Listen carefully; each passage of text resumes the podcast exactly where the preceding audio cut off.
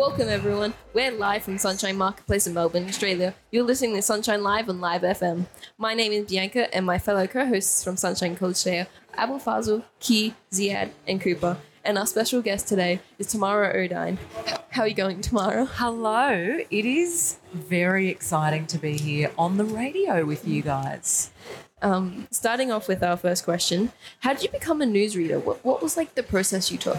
Well, it was actually a bit of an accident, really. I'm a journalist and I had been working in the TV industry for quite some time. I got a job working at the ABC in Melbourne for our Asia Pacific newsroom. And we ran a breakfast news program there every day with a very small team, and I was a reporter on that team. So there were four of us me, the reporter, we had a presenter, Michelle Fonseca, we had a producer and a director. The catch is, is that we had to start work at four o'clock in the morning every day. So I had to wake up at quarter past three a.m. to get to work on time. Because we had such a small team, who are you going to call at 3 a.m. when you're sick? So our presenter or our newsreader was sick one day, and I got to work, and my boss said, "You, you're in." So I didn't actually have a choice, uh, and it was a real sink or swim kind of moment. And sometimes I think those sorts of moments are what leads to good opportunities and big changes in your life. Does that make sense? Yeah.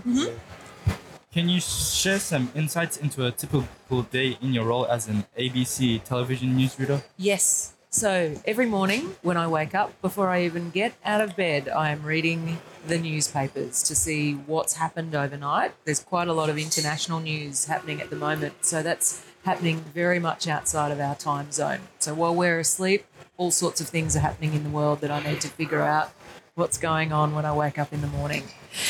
At eight o'clock every morning, our news team has a phone conference. So we speak to our chief of staff, who's in charge of how we're going to resource covering the news each day. They're in charge of all of the journalists and the camera crews, so they go out and gather the news content every day. And we also speak with our producer, so they're in charge of lining up what our bulletin at seven o'clock on the ABC is going to look like. So we do that at eight o'clock. Then I also work as a voice trainer for broadcasters. So I teach people how to sound natural on air. And through your media studies, you've probably discovered already that it's hard to sound natural when you're reading scripts. So that's what I do every day. I do about an hour and a half of training with all of the cadet journalists, so the, the new baby journalists at the ABC. And then I go into the newsroom at about one o'clock, and that's when all of the stories start to flow in through the day. And I work with the producer to build the rundown or the program, and then we go to air live at seven o'clock at night. So when you hear the music on the TV, that's when I'm hearing it as well. There's no delay; it's 100% live. Mm. And then at 7:30, when I say, and that's it from the news team for now. Stay with us now for 7:30 with Sarah Ferguson. That's the end of my day. I take my microphone off and my earpiece out and I wrap it up and go home and start all over again the next day. Yeah. Um, you said you help people sound natural. Do you have any tips for sounding natural?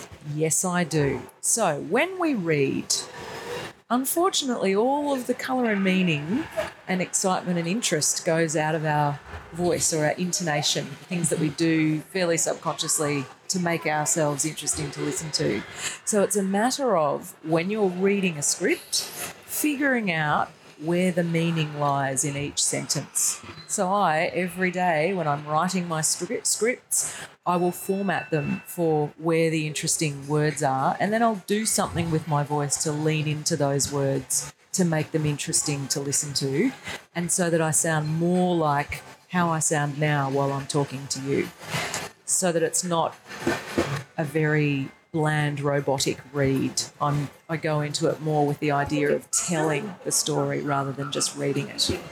Um, what is the news reporter um, is in your opinion, and what you consider is at a important role in that field? What is an important role in news reporting? Uh, what you consider your uh, your role, your important role in the like, news?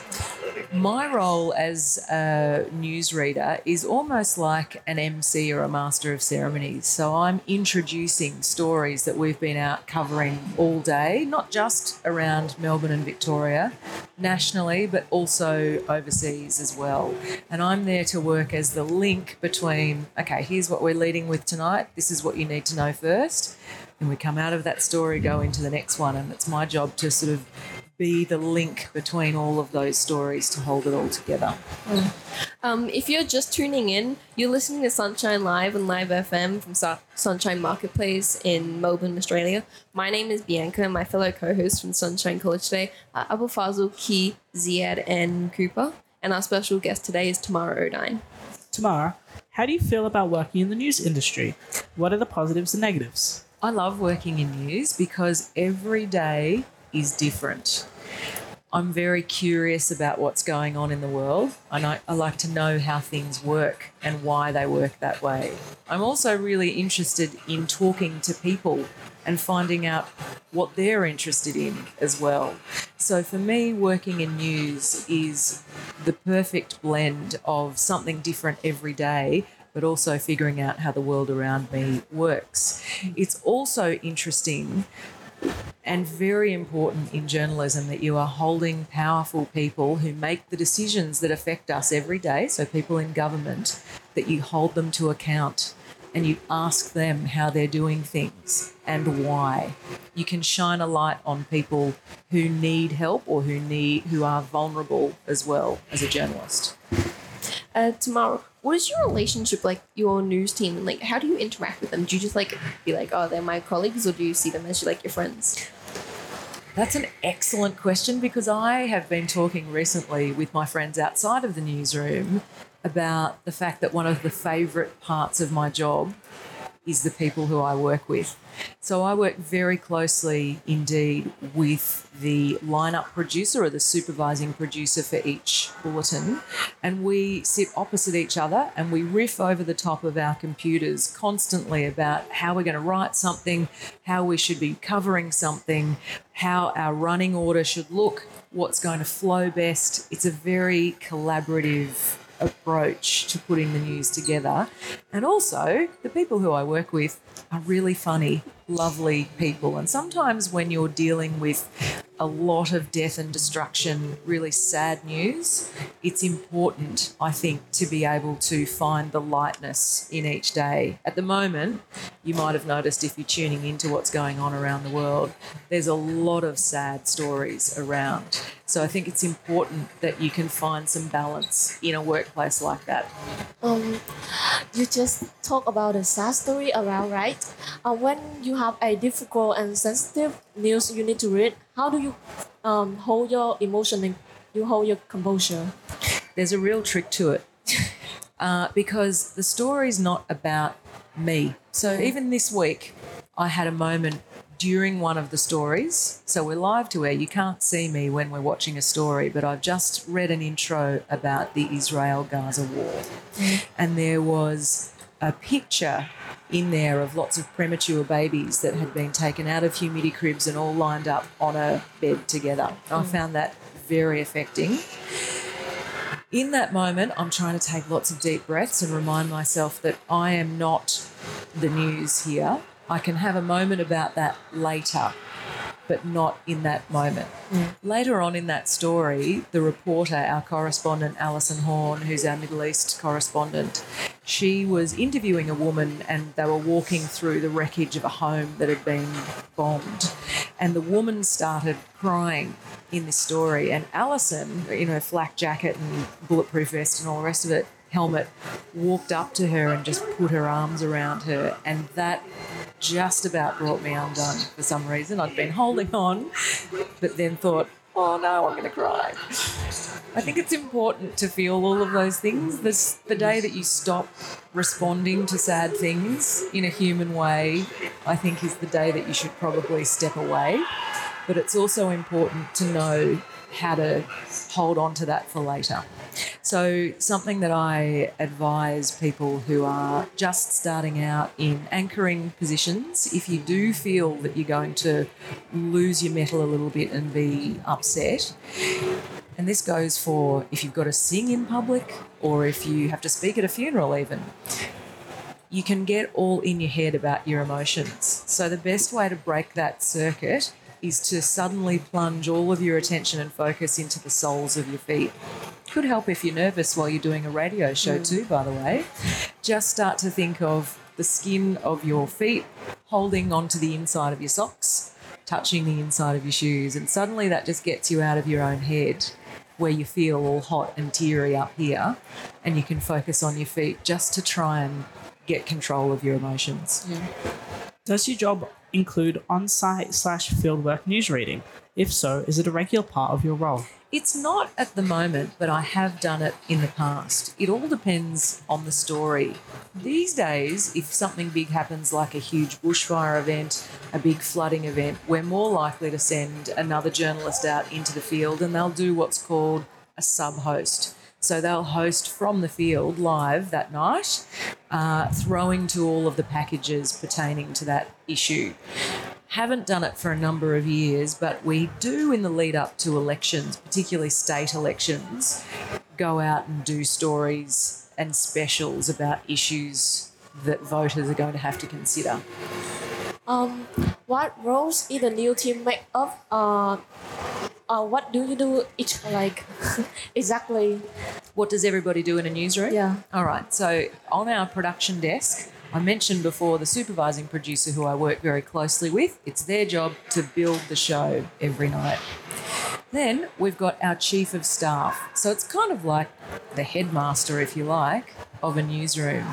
They know where everybody is at any given time and how we're going to send resources to each story. They also know how we're going to be covering it for all of the different platforms that we service at the ABC. We work for TV, radio, and online.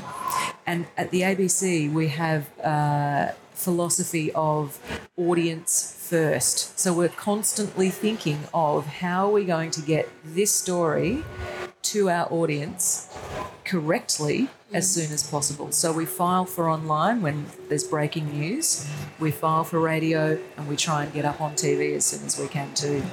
Um, if you work at a team, like, do you have any time that you like conflict in opinions and like um argue or something like that? There aren't any arguments, but I would say that there are robust discussions around how we might cover an issue because, of course, our role is to provide unbiased coverage that captures all of the opinions around it to provide a balanced report. Mm-hmm. So there aren't any arguments, there's no stand up drama. It's not like some dramatised TV shows about newsrooms. Called, there's one called The Newsroom. If you're watching Morning Wars, it's not really like that. That's a dramatised version of it. And in, in my newsroom at least, everybody speaks very kindly to each other. So there's not a lot of swearing at each other or arguments or anything like that. If there is an issue, we can very uh, easily nut it out with respectful language. Yeah. What do you do when you make a mistake live and do you do anything about it to solve the mistake or just let it be? It depends what the mistake is. The way that I look at it is when we're all talking to each other in a normal conversation, quite often you'll fall over a word, and it's not a big deal when you're just talking to your friends or someone you know really well. So I try and take that idea with me onto the news desk. When I first started news reading, I did something very silly, which I learnt from. And I started to keep a mental tally of how many shows I could do with not a single mistake. Silly idea, because what that meant was as soon as I did make a mistake, you could see me looking really down on myself, going, oh no, I made it to 11 shows in a row. Now I'm going to have to start the tally from scratch. A much better way about going about that is to try and take any little mistake in your stride. So, last night's a great example. I fluffed a word and I just kept moving. You don't need to draw attention to it, just do it like you would normally do in your real life and move on. My main aim as a news anchor is to sound conversational and natural, and that's where you get warmth, connection with an audience, and authority from, not by mentally keeping a tally of how many perfect bulletins you can do.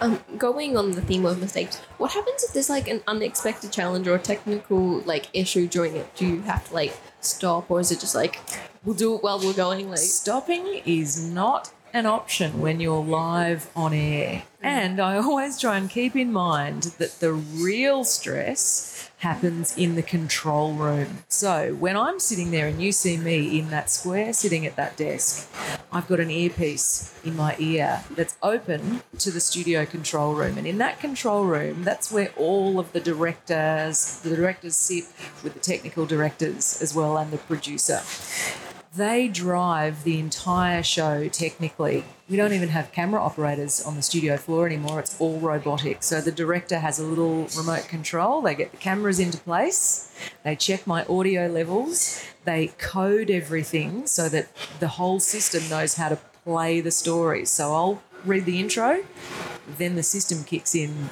to roll the stories. If, as often you will get problems with computers, if there's a problem, it's not my role to fix it. It's my role to stay calm and just keep talking until we can roll the right story. So we've had a few instances in the past where we've rolled the wrong package. So we've introduced a cricket story, we've played an AFL story. So in the background, you can't hear this when you're sitting at home, but in the background, there are people in the control room going, Oh, it's the wrong story, quick! We're coming back to you in five seconds, Tam. Quickly. And so I'll be sitting there trying to remain very calm, and then they'll cut back to me. I can hear them in my earpiece scrambling to sort of try and get the right cricket story there. And I will just say, Well, if you thought that was not cricket, you would be right. Sorry about that. We've rolled the wrong story. We'll see if we can sort it out and come back to it later. Moving on. So, my role is just to sort of smooth everything over and keep the show moving while the hamsters in the wheel in the background are going flat out to try and fix the problem. Um, do you face any like challenge in like staying objective in your reporting? No, because that is something that we work very, very hard to ensure no matter what the story is. Yeah. It is our role as journalists to test all of the arguments. So, if you were in the business of not being objective, you'd probably be working in advertising or somewhere else. As a journalist, you need to prosecute all of the arguments. Um, if you could change one thing about the field, no, no sorry, if you could change one thing about the field of news reporting, would would you change something? time is probably something that is very sensitive in news reporting. Because as I mentioned before, we are audience first. So it's about getting accurate, reliable, trustworthy information out there as soon as and verified information as soon as possible. Whereas the more time you have to finesse all of this, the better. So, unfortunately, time's not elastic when it comes to deadlines. But I would say that more time, the better to actually craft a story. But I mean, that's also the skill is to get good at writing something clean quickly. In regards to the rise of media based news outlets, what trends do you foresee for the future of television news broadcasting? How do you think they might shape the news industry? Well, I'd like to ask you an interesting question to start with. How many of you actually sit down at seven o'clock and watch the news? There's no judgment here. Show of hands. Occasionally. Occasionally? Kinda. Okay, well, I'm going to take that as rarely mm-hmm. Yeah. because your generation has grown up with very much an on demand kind of consumption of media. There is a television and umpteen different options for you to find out what's going on in the world in the palm of your hand in the form of your phone. So, what's called appointment viewing, people sitting down at a prescribed time, which is quite a foreign idea to you guys. You can watch anything that you want at any time that you choose. That is the main issue at the moment when it comes to something that I do, which is appointment viewing.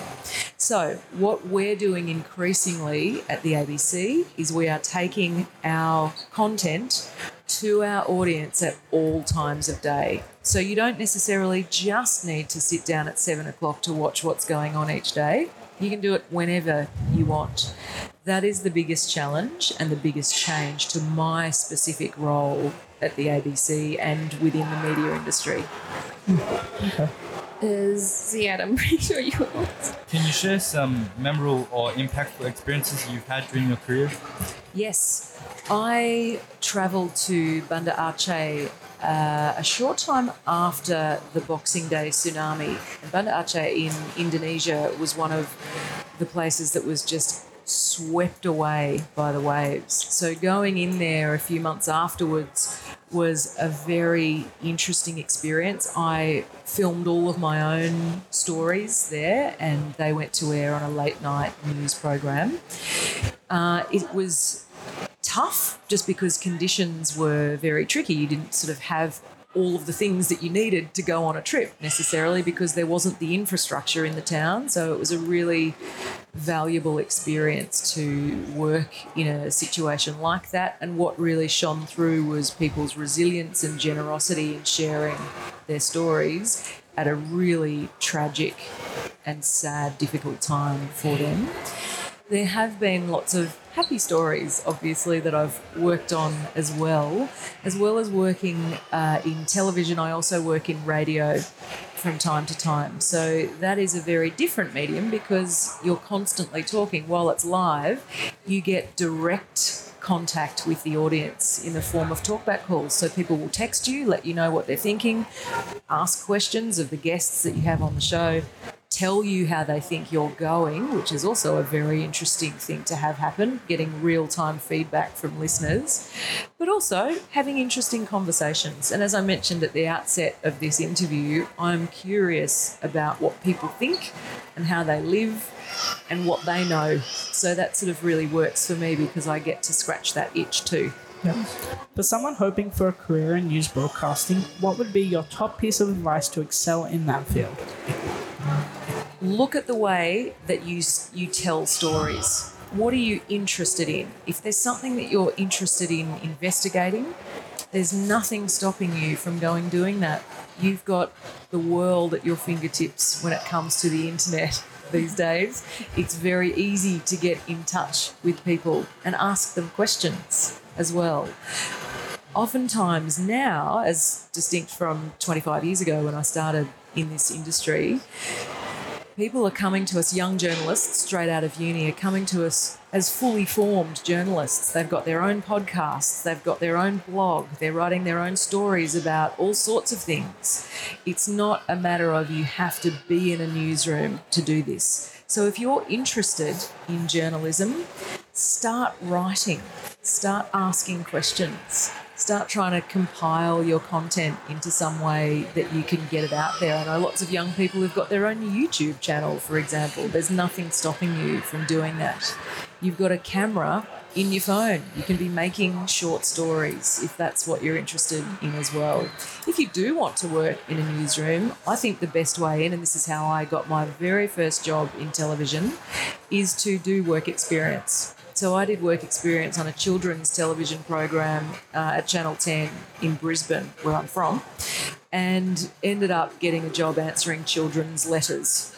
So that was my in. You can't be picky necessarily about what you're doing as long as you can get in there. And then I was studying journalism at the time, so I would just walk through the newsroom, put my latest story on the news director's desk, and say, that's what I've done recently. Would love some feedback. Um, I'd like to thank you Tamara because that's all we have time for today. Um, it's been a pleasure talking to you.